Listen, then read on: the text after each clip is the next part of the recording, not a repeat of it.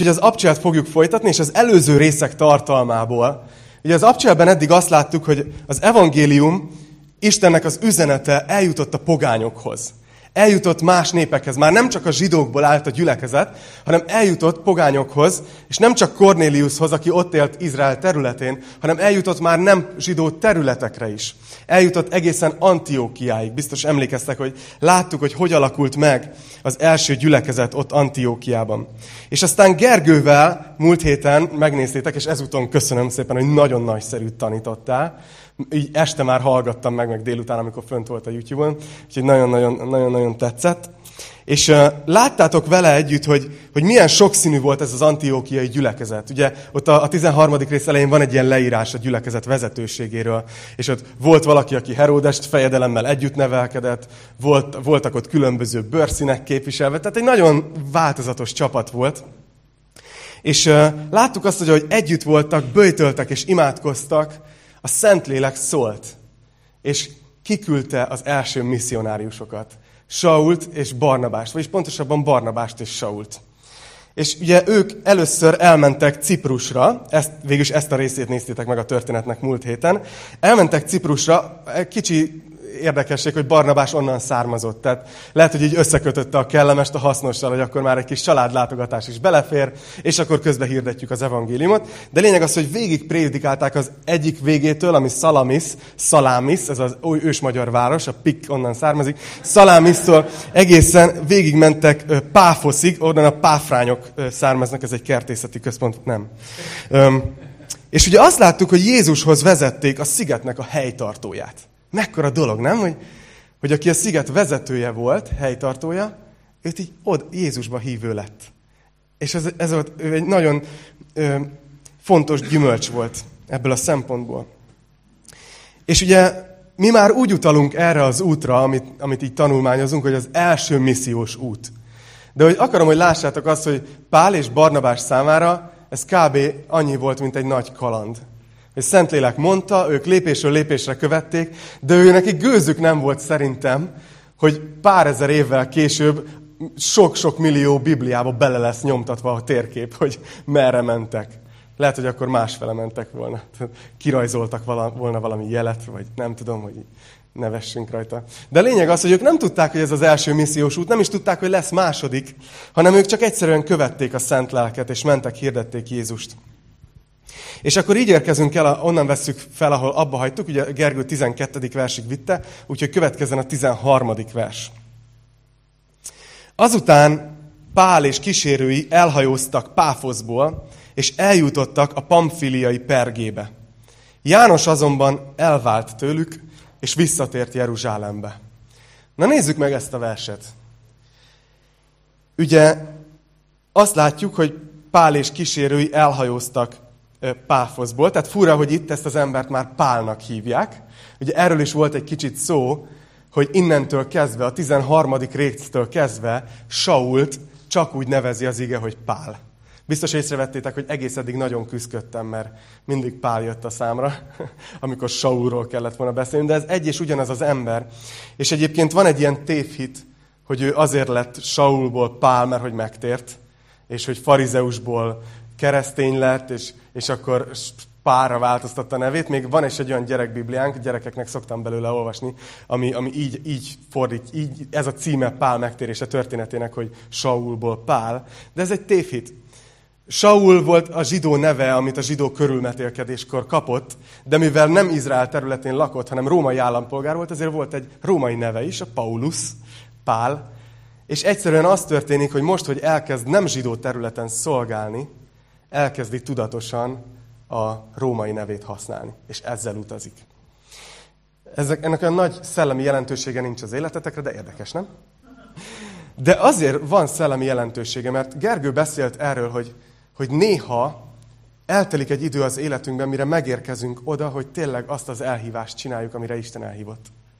És szerintem Pálnál itt jön el az a pillanat, amikor ő tényleg a saját feladatát csinálja, hogy ő a pogányokhoz van küldve apostolnak. És ezt kifejezi azzal is, hogy ő innentől kezdve Pál.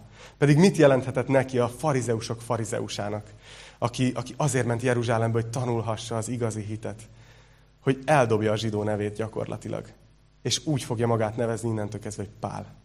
Tehát tudatosítja az elhívását magába. És innentől kezdve még egy érdekességet látunk, hogy úgy olvassuk, hogy Pál és a kísérői. Észrevettétek? Azt olvassuk, hogy Pál és kísérői elhajóztak. Egészen eddig mindenhol úgy volt, hogy Barnabás és Saul. Mindig Barnabás volt első helyen említve. Nagyon úgy tűnik, hogy itt van az a pont, ahol Pál lesz a vezető. Innentől kezdve úgy tűnik, hogy Barnabás beállt Pál vezetése mögé, mert Isten egyértelművé tette, hogy Pál a vezetője ennek a missziós útnak. És innentől kezdve ezért úgy beszél az igaz, hogy Pál és Barnabás, Pál és a kísérete. És gondolkoztam ezen, és kicsit, kicsit szeretnék erről beszélni nektek. A vezetésről. Mert Isten országában van vezetés.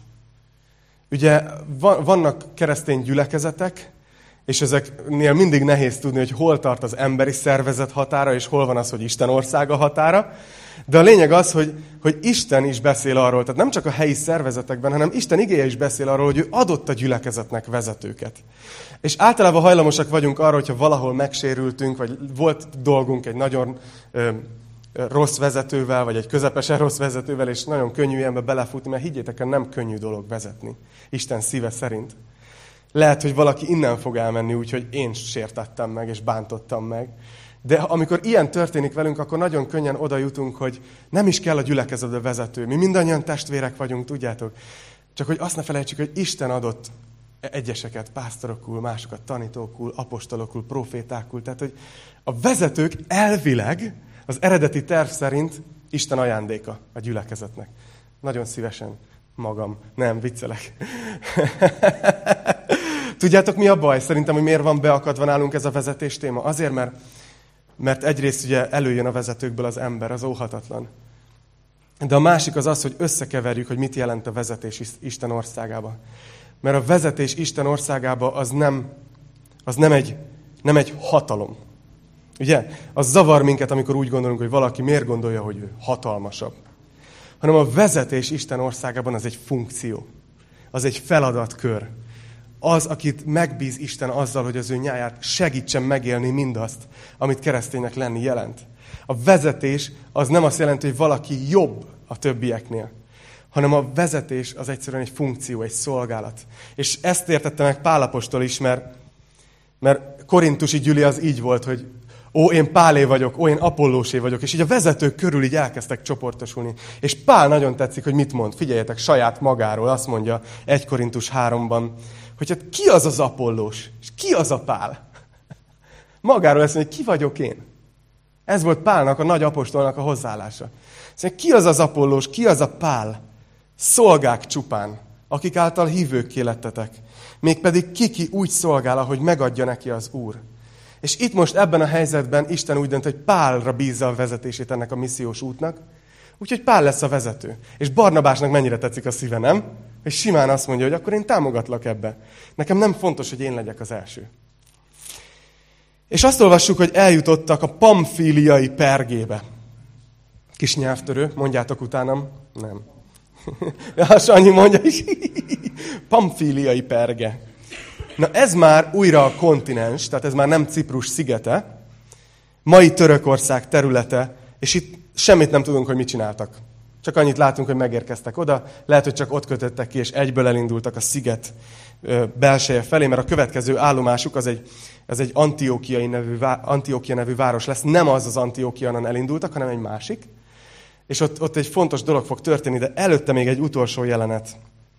E, e, nem akarok elmenni ez a félmondat mellett, hogy itt azt mondja, hogy János pedig, amint kikötöttek gyakorlatilag a szárazföldön újra, elvált tőlük és visszament Jeruzsálembe.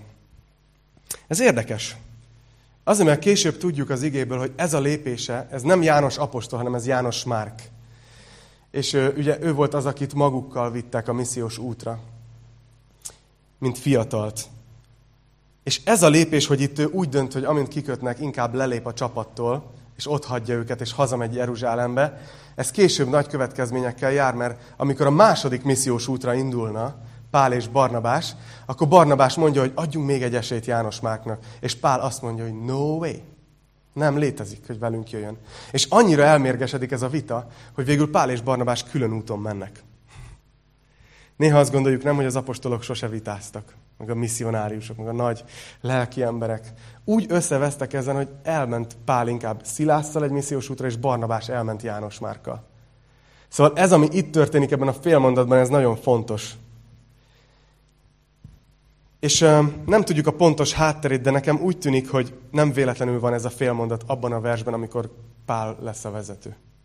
Én nagyon könnyen el tudom képzelni, hogy ugye ezt tudjuk, hogy János Márk Barnabás unokaöccse volt. Tehát, hogy ő lehet, hogy úgy iratkozott föl erre a missziós útra, hogy persze, hogy jövök veled Barni bácsi, tudod? Tehát, hogy, hogy tudod, megyek a nagybátyámmal, mert milyen jó. És hát jön ez a pál ember is, akit előszedett Tarzuszból, tudod, ez a görbelábú, tudom én, betegszemű zsidó férfi, de hát, de hát én Barni bácsival megyek missziózni. És amikor Pál lett a vezető, akkor úgy tűnik, hogy János már nem tudott beállni mögé. Ő nem tudta tisztelni Pálnak a tekintélyét, és inkább az első adandó alkalom, amikor kikötött a hajó, János Márk lelépett. És van itt egy téma, amiből viszont szeretném, ha tanulnánk, és ez ez. Hogy egy dolog a megbocsátás, és egy dolog a bizalom visszaadása. Ez egy érdekes téma. Nem tudom, hogy észrevettétek-e ezt, hogy, hogy, hogy keresztények között néha van ez, hogy, hogy valaki mondjuk tesz valami galibát, és bocsánatot kér, és, a, és akkor a többiek mondjuk megbocsátanak, és akkor ő azt hiszi, hogy ugyanazt a bizalmat kapta vissza, ami előtte volt. Pedig lehet, hogy nem, és utána kiakadt, hogy mi az, hogy nem kapom vissza ugyanazt a bizalmat. Hát, hát hol a megbocsátás? De a megbocsátás az más, mint a bizalom visszaadása. A megbocsátás, figyeljetek, kapaszkodjatok meg, a megbocsátás a keresztények számára nem szabadon választott. A megbocsátás az egy parancs, az egy kötelesség. Olyan nincs, hogy egy keresztény embernek mérlegelnie kéne, hogy megbocsássak, vagy ne. Ez, ez nem létezik. Jézus azt mondta Máté 6-ban, hogy mert ha megbocsátjátok az embereknek a vétkeiket, nektek is megbocsáta a mennyei atyátok. Ha pedig nem bocsátotok meg az embereknek, atyátok sem bocsátja meg a ti vétkeiteket. Hoppá! Ez nagyon kemény. A megbocsátás keresztény ember számára az nem szabadon választott. Nem mondtam, hogy könnyű, csak azt mondtam, hogy muszáj megtennünk. És egyoldalú kötelesség a megbocsátás. Nem azt mondta Jézus, hogy és ha bocsánatot kérnek, akkor bocsáss meg. Hanem, hogy te engedd el mindent, ami bánt. A bizalom az viszont más. Bizalomról van egy ilyen mondás, hogy a bizalmat évekig tart felépíteni, és egy perc alatt le lehet rombolni. Nem tudom, hogy észrevettétek-e már ezt az életetekben. Hogy a bizalom az egy nagyon-nagyon érzékeny dolog, az nehezen épül fel az emberekben.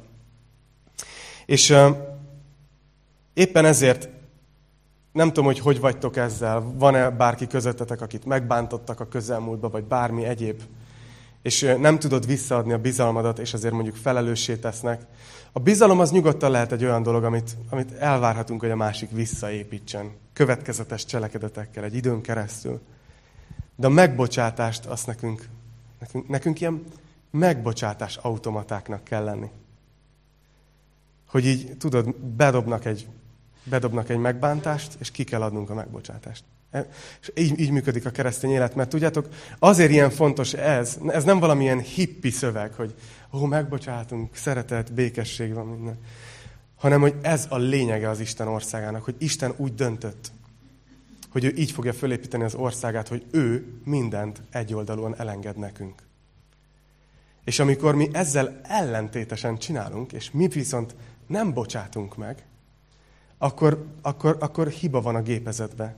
Akkor Isten országa megbicsaklik. Mert hirtelen a kegyelem oda nem tud beáradni, ahol te nem bocsátottál meg.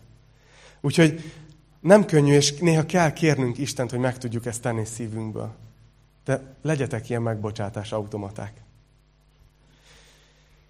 Szóval Pál is itt úgy tűnik, hogy valószínű megbocsátott, de még évtizedekig tartott, mire visszaépült a bizalom. De ami a jó dolog viszont, hogy a 2 Timóteus 4.11-ben ír arról az öreg Pál, az öreg apostol fogságban van, és ír Timóteusnak, és azt mondja, hogy amikor jössz, hozd el magaddal János Márkot, mert hasznos lenne nekem, hogy együtt szolgáljunk. Szóval, hogy sok idő kellett hozzá, de visszaépült ez a bizalom, ami itt eltűnt. Na nézzük, szóval megérkeznek a pamfiliai pergébe, János off. Nézzük, hogy történik. 14. vers. ők pedig tovább mentek Pergéből, és megérkeztek a Pisidiai Antiókiába. Itt szombaton elmentek a zsinagógába, és leültek. Szóval ez nem az az Antiókia, ami a szíriai Antiókia, onnan kiküldték őket. Mondtam nektek, hogy volt ez az uralkodó, Seleukus, Szele, Szele, ilyesmi neve van, aki legalább 15 Antiókiát alapított, mindegyiket az apjáról nevezte el. Így városokat épített, és elnevezte az apjáról, ez volt a hobbija. És ez egy másik Antiókia volt, amit ő épített, és ezt úgy hívták, hogy Pisidiai Antiókia. És itt, amikor megérkezik Pál és a társasága, akkor azt mondja, hogy szombaton elmentek a zsinagógába, és leültek. És ez nekem tetszik. Hogy nem úgy mentek oda, hogy na hát ez az első missziós út, megérkeztünk egy új városba, bemegyünk a, a zsinagógába, és adjátok ide a mikrofont. Hagy beszéljünk nektek, mert jöttünk evangélizálni. Hanem, hogy bementek, szombaton a zsinagógába, és leültek. Szerintetek, őszintén, szerintetek akart-e Pál és Barnabás beszélni az evangéliumról? Valószínű, nem? Én úgy tudom elképzelni, hogy, hogy végig imádkoztak magukba, hogy Uram, nyiss ajtót, adj lehetőséget valahogy, hogy, hogy mikor tudjuk meg, megosztani az evangéliumot, mikor tudunk beszélni Jézusról. Ez van valószínűleg a szívükben, és ott ülnek a, a padon a zsinagógába, és ezért imádkoznak, hogy Jézus, valahogy nyiss ajtót, hogy megoszthassuk ezekkel az emberekkel az evangéliumot. De amit kívülről látunk, az az, hogy ők leültek, és vártak, és nem csináltak semmit. És van itt egy másik téma, amiről szeretnék ennek kapcsán beszélni veletek. És ez a különbség a passzivitás és a lélekben járás között. A Galata levél beszél arról, hogy, ne, hogy mi keresztényként a, a lélekben kell, hogy járjunk. Az azt jelenti, hogy kicsit, amit Jézus is mondott a János 15-ben, hogy nálam nélkül semmit nem tudtok cselekedni. Tehát, hogy a keresztény élet az nem egy olyan élet, hogy én elhatározom, hogy ezt csinálom, tik, tik, tik, tik, és megvalósítom. Hanem a keresztény élet az nagyon sokszor passzívnak tűnik. Mert úgy tűnik, hogy azt mondjuk, hogy nem mozdulunk semmit, amíg Isten nem mond erről valamit. Tudod, hogy addig, nem tudom, ne, tudod, addig nem, nem kezdem el ezt a szolgálatot, amíg nem kapok valami jelet az Úrtól, vagy, vagy nem szól hozzám egy döntéssel kapcsolatban az Úr, és néha ez úgy tűnik, hogy gyerünk, szedd már össze magad, hozzá egy döntést, azt csináld. De nem, Isten akarja, hogy, hogy mi, mi a lélekben járjunk, hogy amikor érezzük, hogy a lélek indít, akkor lépjünk. De ez kívülről úgy tűnhet, hogy passzivitás. És ami a durva, hogy néha mi magunk is összekeverjük. Mert az a különbség a kettő között, hogy más dolog az szerintem például, hogy bemegyek a, az óvodába, vagy bemegyek a, nem tudom, valami osamba, vagy nem tudom, emberek közé, és találkozok egy ismerőssel, aki nem hívő, és ott van a, és ott van a szívembe, hogy nagyon szeretném megosztani az evangéliumot, és imádkozok magamban, lélekben járok, hogy Uram, nyiss ajtót, hogy meg tudjam osztani az evangéliumot. Ez a lélekbe járás. Meg más az, hogy bemegyek ugyanoda a helyre, és azt mondom, hogy hát, ha majd Isten akarja, hogy bizonyságot tegyek, akkor majd úgy alakítja a dolgokat. És passzív vagyok. Látjátok, mi a kettő között a különbség? Hogy ugyanúgy néz ki kívülről, de a lélekbe az, az egy aktív várakozás Istenre. Egy aktív imádkozás. Hogy, hogy Uram, mutasd meg, hogy mit tegyek. Szóval ott ül Pál és Barnabás, meg a csapat, a Pisidiai Antiókiában, szombaton a zsinagógában, és így elképzelem, hogy így imádkoznak. És amikor az Efézusi levél a hatodik részben beszél a, a, a lélek fegyverzetéről, a lelki fegyverekről, akkor azt mondja, hogy a lábatokat saruzzátok fel az evangélium hirdetésének a készségével. Tehát magyarul nekünk úgy kell járni, szó szerint nem véletlenül a sarut mondja szerintem, hogy nekünk úgy kell járni, hogy bárhova lépünk, ahol éppen állok, ott készen legyek hirdetni az evangéliumot. És szerintem Pálék is így ülnek ott az Antiochiai zsinagógába, hogy készen vannak hirdetni az evangéliumot, de várják a megfelelő pillanatot. Szóval leülnek, elkezdődik a, a, az alkalom, úgy épült ez mindig fel, hogy először imákat mondtak, és utána felolvastak egy részt a profétákból, és felolvastak egy részt a törvényből. Tehát ez volt a menetrend. És, és utána pedig ez volt a szokás, hogyha volt ott valaki, aki tudott tanítani, akkor megkérték, ha nem, akkor véget ért, és hazamentek. Na hát nézzük, mi történik. A törvény és a proféták felolvasása után a zsinagóga előjárói odaküldtek hozzájuk, és ezt üzenték nekik. Testvéreink, férfiak, ha van valami buzdító szavatok a néphez, szóljatok. És Pál így gondolom, á, nem. Szerintem Pál csak erre a pillanatra várt. Ha van esetleg valami buzdító szavatok, igaz? És azt mondja, hogy ne lenne. A legjobb szavunk van a népnek. Úgyhogy nézzük, mi történik. Pál felállt, intett a kezével, csak hogy tudjátok, hogy miért gesztikulálok tanítás közben. Páltól tanultam.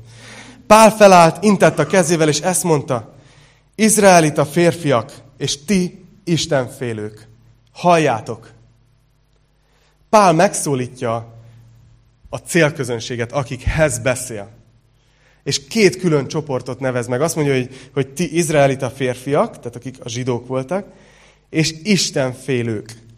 Mert minden zsinagógában voltak olyan emberek, akik pogányok voltak, nem vették fel a zsidó vallást, de szimpatizáltak a hittel. Ők voltak az istenfélők. Ugye emlékeztek, hogy Cornélius is egy ilyen ember volt. És, és az van, hogy így, így megszólítja Pál mind a két csoportot, és gondolom, hogy kb. így vezeti végig az egész beszédét, hogy, hogy egyrészt beszél Isten népéhez, a zsidókhoz, a kiválasztott néphez, és beszél közben azokhoz, akik ott vannak, mert érdekes nekik, hogy itt van ez a zsidó nép, egy idegen földön, egy idegen kultúrában összejönnek szombatonként, hát eljövünk vele ide, és megnézzük, hogy mit csinálnak. És ilyen istenfélő emberek ott vannak, és Pál mind a két csoporthoz tudatosan beszél. Nézzétek, egyből Istenre tereli a szót, hogy mit tett a néppel. Azt mondja a 17. vers. Ennek a népnek, Izraelnek Istene kiválasztotta atyáinkat, és nagyjá tette ezt a népet, amikor jövevények voltak Egyiptom földjén, és hatalmas karjával kivezette őket onnan. Azután közel 40 esztendeig hordozta őket a pusztában. És miután eltörölt hét népet a Kánaán földjén, örökségül adta nekik azoknak a földjét. Mindez mintegy 450 évig tartott. Ezután bírákat adott nekik, egészen Sámuel profétáig. Ekkor királyt kértek maguknak, Isten pedig Sault, kisfiát, kisfiát, a Benyámin törzséből való férfit adta nekik 40 esztendőre. Amikor őt elvetette, Dávidot emelte a királyukká, akiről bizonyságot is tett, és ezt mondta, megtaláltam Dávidot, az Isai fiát, a szívem szerint való férfit, aki teljesíti minden akaratomat. És itt egy picit megállok. Szóval Pál int a kezével, megszólítja a célközönségét, és rögtön azzal kezdi, hogy Istenre tereli a szót. A nép történelmét ismétli át, ugye Dávidig itt, eddig, de végig azt mondja, hogy ezt Isten csinálta. Lehet, hogy ott ültek a zsidók, tudod, és tök büszkék arra, hogy ők zsidók. És lehet, hogy hallaniuk kell, hogy ezt Isten csinálta veletek. És lehet, hogy ott ülnek az istenfélők, és hallgatják, és csodálják, hogy a zsidóság hogy terjedt el, és hogy, hogy itt is van zsinagógájuk pogány területen, és ők is hallják, hogy ezt Isten csinálta. Pál azt mondja, hogy Isten volt az, aki kiválasztotta a népet, aki nagyját tette őket, aki kivezette őket, aki hordozta őket, aki eltörölte az ellenségeiket, földet adott nekik, bírákat adott nekik, királyokat adott nekik. Tehát, hogy figyelitek, hogy pár retorikájában végig Isten a főszereplő. A zsidó nép történelméről beszél, de Isten a főszereplő. Érdekelne, hogyha ti elmesélitek az életeteket, akkor ki a főszereplő. Mert szerintem Isten tanít minket arra, hogy még ha elmondjuk a saját történetünket, azt is Isten a főszereplő, hogy ő mit tett velünk. És Pál így teszi, és eljut ugye Dávidig, a zsidóknak idáig egy történelem óra. De a nem zsidók előtt egy hatalmas Isten képe rajzolódik ki, aki képes volt ezt megtenni egy néppel. És utána Dávidtól folytatja, és Jézusra tereli a szót, hogy vajon ő kicsoda. Nézzük, hogy kicsoda Jézus, akiről Pál beszélni akar. Hogy ő milyen. 23. vers. Az ő utódai közül, tehát Dávid utódai közül tette Isten Izrael üdvözítőjévé Jézust ígéret szerint, miután János előre meghirdette még az ő eljövetele előtt Izrael egész népének, hogy térjenek meg, és keresztelkedjenek meg. Küldetése végén János is így szólt. Én nem az vagyok, akinek ti gondoltok engem, hanem íme utánam jön az, akinek a saruját sem vagyok méltó leoldani. Testvéreim, férfiak, Ábrahám nemzetségének fiai és hozzátok csatlakozott Istenfélők, nekünk küldetett el az üdvösségnek ez az igéje. És itt megállok. Szóval miután elmondja Pál, hogy Isten mit tett a néppel, utána Jézusra tereli a szót, és arról beszél, hogy Jézus milyen nagy. Látjátok, hogy Pálnak ez a, ez a mondani való, hogy Isten nagy, és utána, hogy Jézus nagy. És elkezd Jánosról beszélni, akinek, aki Jézus előfutára volt, keresztelő Jánosról van szó. Az utolsó ószövetségi profétáról valójában. És itt a kérdés, ami, ami a levegőben van, hogy ki ez a Jézus, akinek saját előfutára van. Ki ez a Jézus, akinek elő kell készíteni az utat? Hogy János jött és készítette fel az emberek szívét Jézus fogadására. Azért mondta, hogy térjetek meg. Magyarul, ha lefordítod magyarra, változtasd meg a gondolkozásodat és az életed. És keresztelkedj meg. Ezt hirdette János.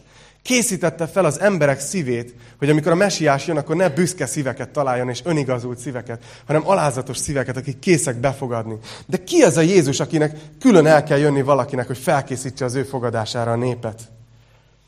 Ráadásul János itt azt mondja, és Pál idézi, hogy János azt mondta, hogy aki utánam jön, annak én a sar, saruját se vagyok méltó leoldani. Na ez egy kis kulturális érdekesség nektek, hogy akkoriban ugye, hogy akkoriban ugye a rabbik, akik tanították az igét, tanították az írásokat, nekik voltak tanítványaik. És általában ők így együtt utaztak, meg, meg elvoltak, és azért cserébe, hogy a rabbi tanította a tanítványt, a rabbiknak megvolt az a kiválá, kiváltsága, hogy kérhettek apró szívességet a tanítványaiktól. Tehát tudta azt mondani egy rabbi, hogy figyelj, be kéne fizetni egy csekket, Léci intéz már el helyettem. Vagy tudod, valami, valami apró dolgot rábízhatott, de volt néhány rabbi, aki ezzel nagyon csúnyán visszaélt. Úgyhogy egy idő után elkezdték szabályozni, hogy, hogy mi, az a, mi, az a, mi az a határ, ami alatt azért már, már nem kérhet ilyet egy rabbi egy tanítványától. És ezt a határt, ezt úgy húzták meg, hogy az már durva, hogyha azt kéri, hogy a, a, a szandáját kapcsolja ki, saruját oldja le. Mert ugye koszos út után fáradt rabbi, leül, tiszta poros a lába, koszos, el van gémberedve, és olyan jól esett némelyiknek azt mondani a tanítványainak, hogy léci. És azt mondták, hogy na ez már túlzás, ez túl megalázó. És eljön János, és azt mondja, hogy aki utánam jön, az olyan nagy, hogy én nem vagyok méltó még erre se, hogy leoldjam a lábáról a sarut. Látjátok, János fölemeli Jézust fölemeli az emberek szemében. Szóval ki ez a Jézus, ha keresztelő János nem méltó még arra se, hogy a saruját leoldja? És ez, ez a Jézus, ez azt mondja, hogy az üdvösség igéje. A megmenekülés üzenete. Jézus az, akin keresztül tudjuk, hogy hogyan menekülhetünk meg. És azt mondja Pál itt az Antiókiai zsinagógában, még mindig ugye remélem, hogy ott vagytok lélekbe, hogy azt mondja, hogy ez nekünk küldetett el. És zsidókról beszél, ez nekünk küldetett el. Az üdvösségnek ez az igéje. És elképzelem, ahogy itt a zsidók így kihúzzák magukat. Na. Szóval Isten nekünk küldte az üzenetét, hogy hogy lehet megmenekülni. Akik ott vannak ilyen istenfélők, azok meg nézik, hogy ebből most mi lesz, akkor mégiscsak a zsidókról szól ez a történet. És azt mondja a 27. versben, folytatja Pál, és azt mondja, hogy de Jeruzsálem lakói és vezetői nem ismerték fel őt. És így betöltötték a proféták szavait, amelyet minden szombaton felolvasnak, azáltal, hogy elítélték őt. Mondja ezt Pál egy zsinagógában, hogy a jeruzsálemi vezetők nem ismerték fel, és ezért betöltötték azokat a proféciákat, amit minden szombaton felolvasnak. Bár semmiféle halálos bűnt nem találtak benne, mégis azt követelték Pilátustól, hogy ölesse meg. És így gondolom, hogy Pál itt, itt csak beszél erről, és, és a szíve szakad meg, hogy látja itt a zsinagógába ülő embereket. És tudja, hogy a hasonló társaik Jeruzsálemben betöltötték a proféciákat. Ő egy volt közülük. Ne felejtsétek el, hogy Pál beszél erről, és ő egy volt közülük, aki betöltötte ezeket a proféciákat. Mert a proféciák előre beszéltek arról, hogy a messiást el fogják utasítani. El fogják árulni. Hogy meg fogják kínozni, és meg fogják ölni. Ha valaki jegyzetel, és szeretné otthon megkeresni ezeket, írjátok fel ezeket a részeket. Ézsaiás 53, 22. Zsoltár, Zakariás 12. Le volt írva ez az egész, hogy ezt fogják tenni a messiással. Meg volt profétálva, és akkor felmerülhet, hogy akkor, akkor lehet, hogy nem is voltak felelősek érte, nem? Hát meg volt profétál, hogy ez kell, hogy történjen. Akkor miért hibáztatjuk őket? Meg kell értenetek valamit a, a profécia természetéről a Bibliában. A profécia az nagyon sokszor a Bibliában a jövőről szól, de a profécia az nem egy előírás. Nem arról van szó, hogy Isten előre leírta, hogy ő hogy szeretné a történelmet, és, és ezért az emberek úgymond, mint bábuk vannak egy terepasztalon, és betöltik, ami a proféciában van, mert hát nem tehettek másként. A Bibliában nem ez van, hanem a profécia nem előírás, hanem az, hogy egy időn kívülálló Isten előre leírja, hogy mi fog történni. Mert tudja. Mert tudja előre, hogy az emberek szabad akaratai hogy fognak összedolgozni, és mit fognak okozni, és mi fog emiatt történni. Isten tudja előre, és néha kijelenti a népének. És ezért a proféciákban le volt írva, hogy ez fog történni. De nem volt kötelező, hogy ez történjen ezeknek a, a zsidóknak ott. Tehát Pál behozza ezt az egész kérdést, hogy, hogy a népnek és a vezetőknek volt egy személyes döntésük Jézus felől. Hogy ő volt az, aki. Tehát ő volt a mesiás. De mégis az embereknek saját döntést kellett hozni, hogy ezt elfogadják, vagy nem. Jó, hagyd mondjak ilyen, ilyen gyakorlati példákat, jó?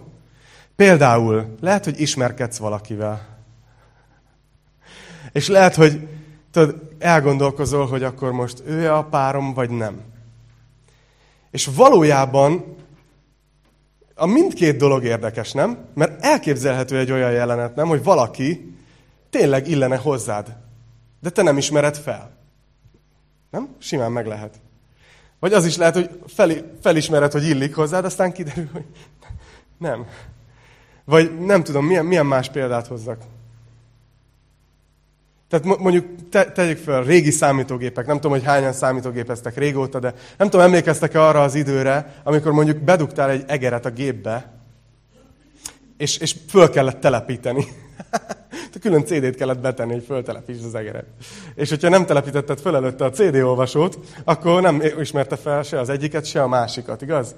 És attól, hogy mondjuk nem ismerte föl a gép, attól az az egér ugyanúgy egy működőképes eszköz volt, igaz? Attól az egy egér volt. A gép meg azt írta ki, hogy ismeretlen eszköz. Szóval hogy azt akarom ezzel érzékeltetni, hogy Jézus a megváltó. Attól függetlenül, hogy az emberek mit döntenek róla. De a mi dolgunk az, hogy felismerjük ezt, hogy ő a megváltó. Ő akkor is megváltó, ha te nem ismered fel. De mi dolgunk az, hogy felismerjük. És Pál itt azt mondja, hogy azok a vezetők nem ismerték fel. De hát ugye Jézus meghalt, akkor most már úgyis késő, nem? Úgy tűnik, nem? És itt Pál visszahozza Istent. Azt mondja, amikor véghez vitték mindazt, 29. vers, ami megvan írva róla, levették a fáról és sírba tették. De Isten, ez, ez a két legjobb szó a Bibliában mindig. De Isten feltámasztotta őt a halálból. És több napon át megjelent azoknak, akik együtt mentek fel vele Galileából Jeruzsálembe. És akik most az ő tanúi a nép előtt. Ezt mondja Pál a zsinagógába. Képzeljétek el a jelenetet. Hogy Isten feltámasztotta, és ott vannak a szemtanúk Jeruzsálemben. És mi is hirdetjük nektek, hogy azt az ígéretet, amelyet az atyáknak tett az Isten, beteljesítette nekünk, az ő gyerekeiknek, amikor feltámasztotta Jézust. Nem tudom, hogy érzitek, hogy Pál itt belendül. Itt kezd Pál úgy igazán prédikálni. És azt mondja, hogy ez történt, és mi is ezt hirdetjük nektek. Hogy Isten beteljesítette az ígéretet, amit az atyáknak tett. Akkor, amikor Jézus feltámadt. Hogy mi vagyunk azok, akik megkaptuk ezt az ígéretet. És utána idéz három igerészt, ami arról szól, hogy ez már előre meg volt profétálva, hogy így fog történni, hogy Jézus fel fog támadni. Nézzétek, úgy látszik, Pál egy kicsit szenvedélyes volt a Biblia iránt. Három dologgal alátámasztotta rögtön az Ószövetségből.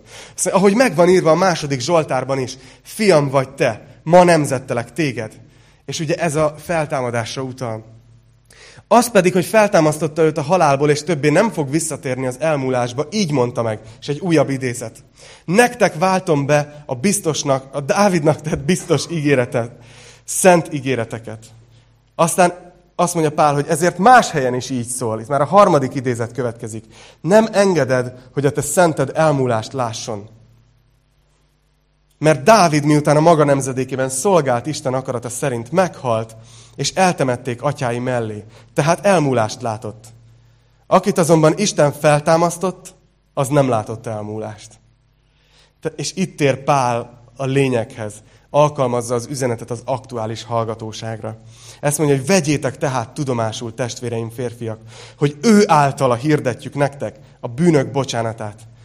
És mindabból, amiből Mózes törvénye által nem igazulhattatok meg, ő általa mindenki megigazul, aki hisz.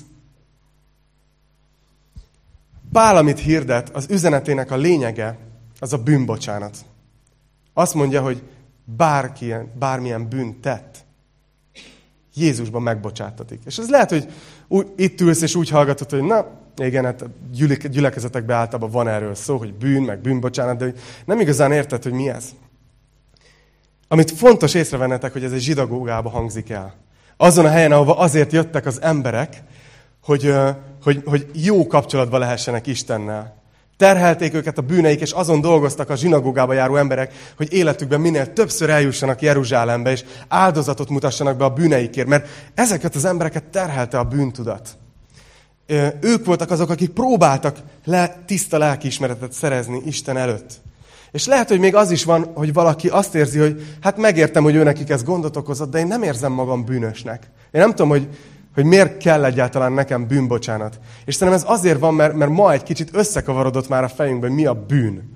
Mert ugye van egy, van egy törvényünk Magyarországon, egy polgári jogi törvénykönyv, meg egyéb törvények, ami szabályozza, hogy mi a bűn. Igaz? És elolvassuk, hogy lopás, csalás, mit tudom én, és azt mondjuk, hogy hát nem vagyok bűnös. Én szeretem a családomat, igyekszem hűséges lenni, tudod, igyekszem senkit nem megölni, legtöbbször sikerül, nem tudom. És így, tudod, azt mondjuk, hogy mi, miért én nem vagyok rossz ember. És hogy azt kell megértenetek, hogy a Biblia szerint a bűn az nem azt jelenti, hogy rossz ember vagy. A Bibliában van olyan, hogy valaki tök jó ember, és mégis azt mondja róla a Biblia, hogy bűnös. Mi van? A bűn Bibliában azt jelenti, az eredeti szó hamartia, hogy céltévesztés. Mert a Biblia azt mondja, hogy Isten úgy teremtette az embert, hogy az Istenben bízzon, és ebben a kapcsolatban éljen vele. És amikor mi kilépünk, és Isten nélkül élünk, akkor mi bűnösök vagyunk. Nem rossz emberek, de bűnösök. És, és ezért ezzel meg is szegjük Istennek a törvényét. Lehet, hogy a magyar törvényeket nem, de Isten törvényét biztos. Mert az a törvénynek az első, ott van, amikor Jézustól megkérdezték, hogy hogy foglalod össze a törvényt. Szeresd az Urat, a te Istenedet, teljes szívedből, teljes lelkedből, teljes erődből. Ugye? Magyarul, ha ezt nem csinálod, akkor bűnös vagy. És azt mondja Pál, hogy de Jézusban bocsánatot kap. És szerintem mond itt két dolgot, amivel, amivel ilyen hajmeresztő lehetett ott a zsinagógában. Mert az első dolog, ami mond, azt mondja, hogy hogy Mózes törvénye által nem tudtatok megigazulni a bűnötökből. Mi van? Miért járunk zsinagógába? Miért próbálunk eljutni Jeruzsálembe? Nem tudom, hogy érzitek-e ott a zsinagógában a feszültséget, hogy micsoda? Hogy Mózes törvény által nem igazultunk meg? Tök fölöslegesen ülünk itt, és azt mondja a másik viszont, a másik hajmeresztő dolog, hogy Jézus által viszont mindenki megigazul, aki hisz. Na és ez aztán végképp durva volt.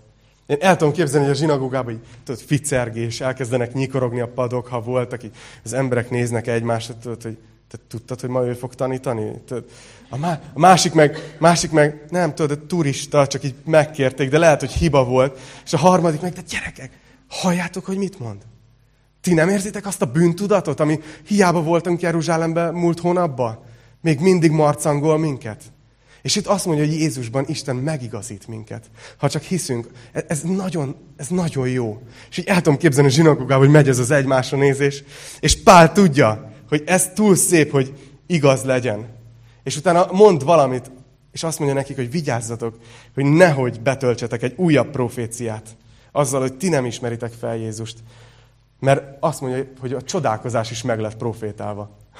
Nézzétek! Vigyázzatok tehát, hogy benne következzék az, amit megmondott az Úr a proféták által. És itt egy profécia jön. Lássátok meg, ti gúnyolódók, ámuljatok és semmisüljetek meg, mert olyasmit viszek véghez a napjaitokban, amelyet el sem hinnétek, ha valaki elbeszélné nektek. És Pál azt mondja, hogy vigyázzatok, tudom, hogy amit mondok, az nagyon hajmeresztő. Előre meg van profétálva, hogy ez szinte el se hiszed, ha valaki mondja neked. De nehogy, nehogy emiatt lemaradjatok erről a dologról. Tudjátok, nekünk keresztényként az egész életünk egy hihetetlen üzeneten áll. Amit nagyon nehéz úgy igazán elhinni, mert, mert úgy, úgy túl szép, hogy igaz legyen. Mert hihetetlennek tűnik, hogy Isten mindenből megigazítja azt, aki hisz. És itt ebben a mondatban minden szó hangsúlyos. Azt mondja, hogy, hogy mindenből. Mi emberek néha kategorizálunk. Van kicsi bűn, nagy bűn, ugye? Hogyha csak valami kicsit teszel, akkor oké, okay, akkor el, elevickélsz valahogy, este bocsánatot kérsz, és akkor el van rendezve. Jézusnak nem csak a nagy bűneinkért kellett keresztre mennie. Sőt, vannak, akik azt gondolják, hogy Jézus csak a megtérésünk előtti bűnökért halt meg.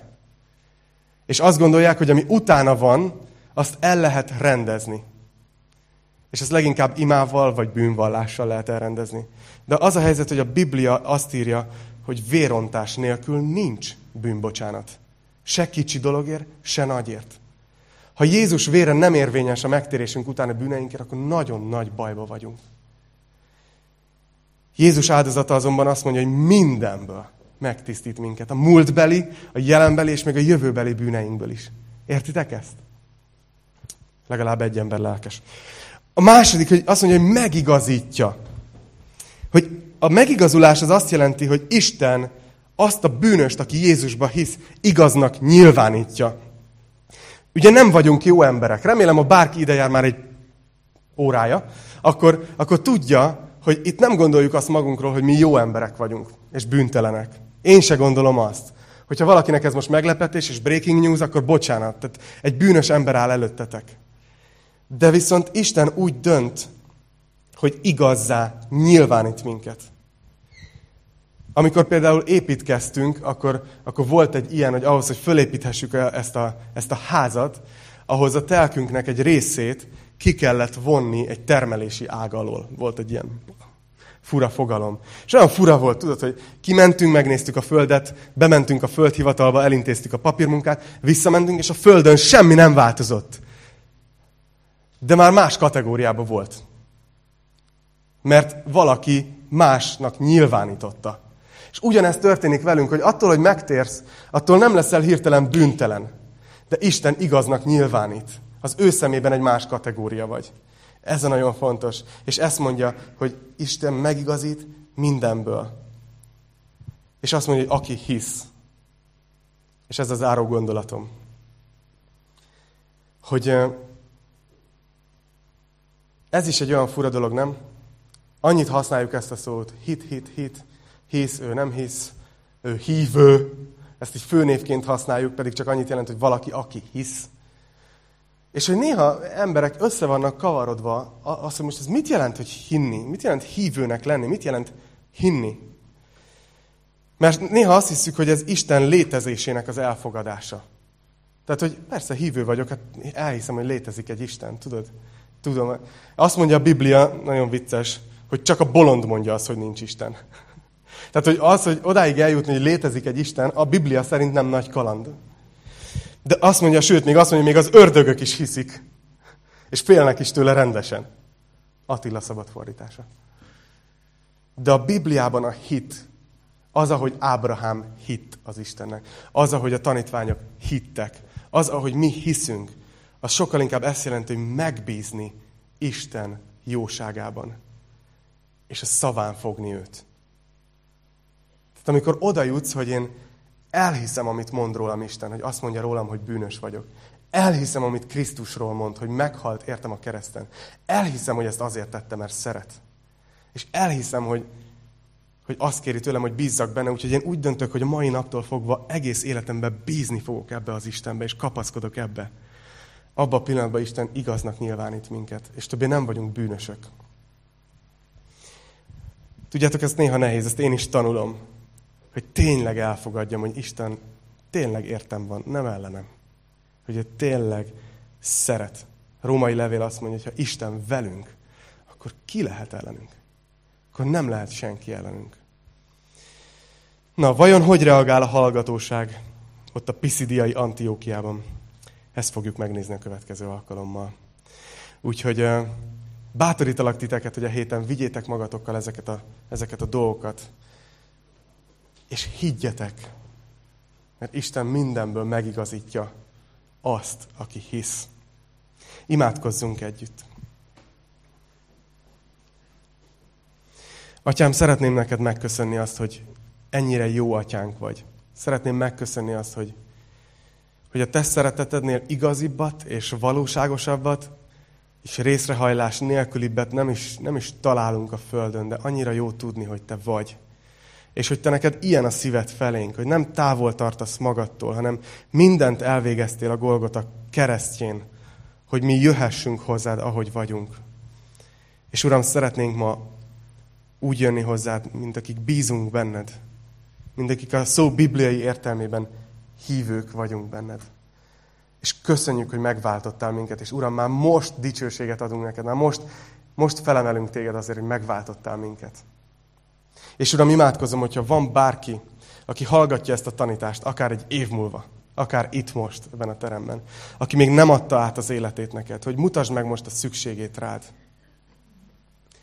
És mielőtt befejezném az imát, szeretnék egy lehetőséget adni, hogyha van bárki, aki szeretne egy tudatos döntést hozni, hogy ugyanúgy, ahogy egyébként az antiokiaiak fognak, ő is hisz. Akkor most mondd velem ezt az imát magadban, és gondold komolyan, csak Istennek mondd el. Mennyei atyám, köszönöm, hogy szeretsz engem. Köszönöm, hogy elküldted Jézust, hogy meghalljon az én bűneimért. Én beismerem, hogy bűnös ember vagyok, és bocsánatot kérek minden bűnömért. De felismertem, hogy Jézus Krisztus értem halt meg a kereszten. És a mai nappal úgy döntök, hogy hiszek benne. Mai naptól, Jézus, legyél Te az Istenem, legyél Te az Uram, legyél Te a megváltom, és legyél a barátom. És nem fordulok vissza. Atyám, törzsd a szívembe a szent lelkedet, hogy járhassak ezen az úton veled. Köszönöm, hogy meghallgattál. Köszönöm, hogy megbocsátottál. Jézus nevében imádkoztam. Amen. Amen. Hogyha van bárki, akár itt a teremben, akár az interneten keresztül, aki velem imádkozta ezt az imát, nagyon szeretnék tudni rólatok, nagyon szeretnék bátorítani titeket, hogy menjetek tovább ezen az úton. Úgyhogy ezen a ponton pedig nagyon köszönöm, hogy meghallgattatok, és elköszönök egyben azoktól, akik a, az interneten néztek minket. Legyen áldott vasárnap folytatásotok. Sziasztok!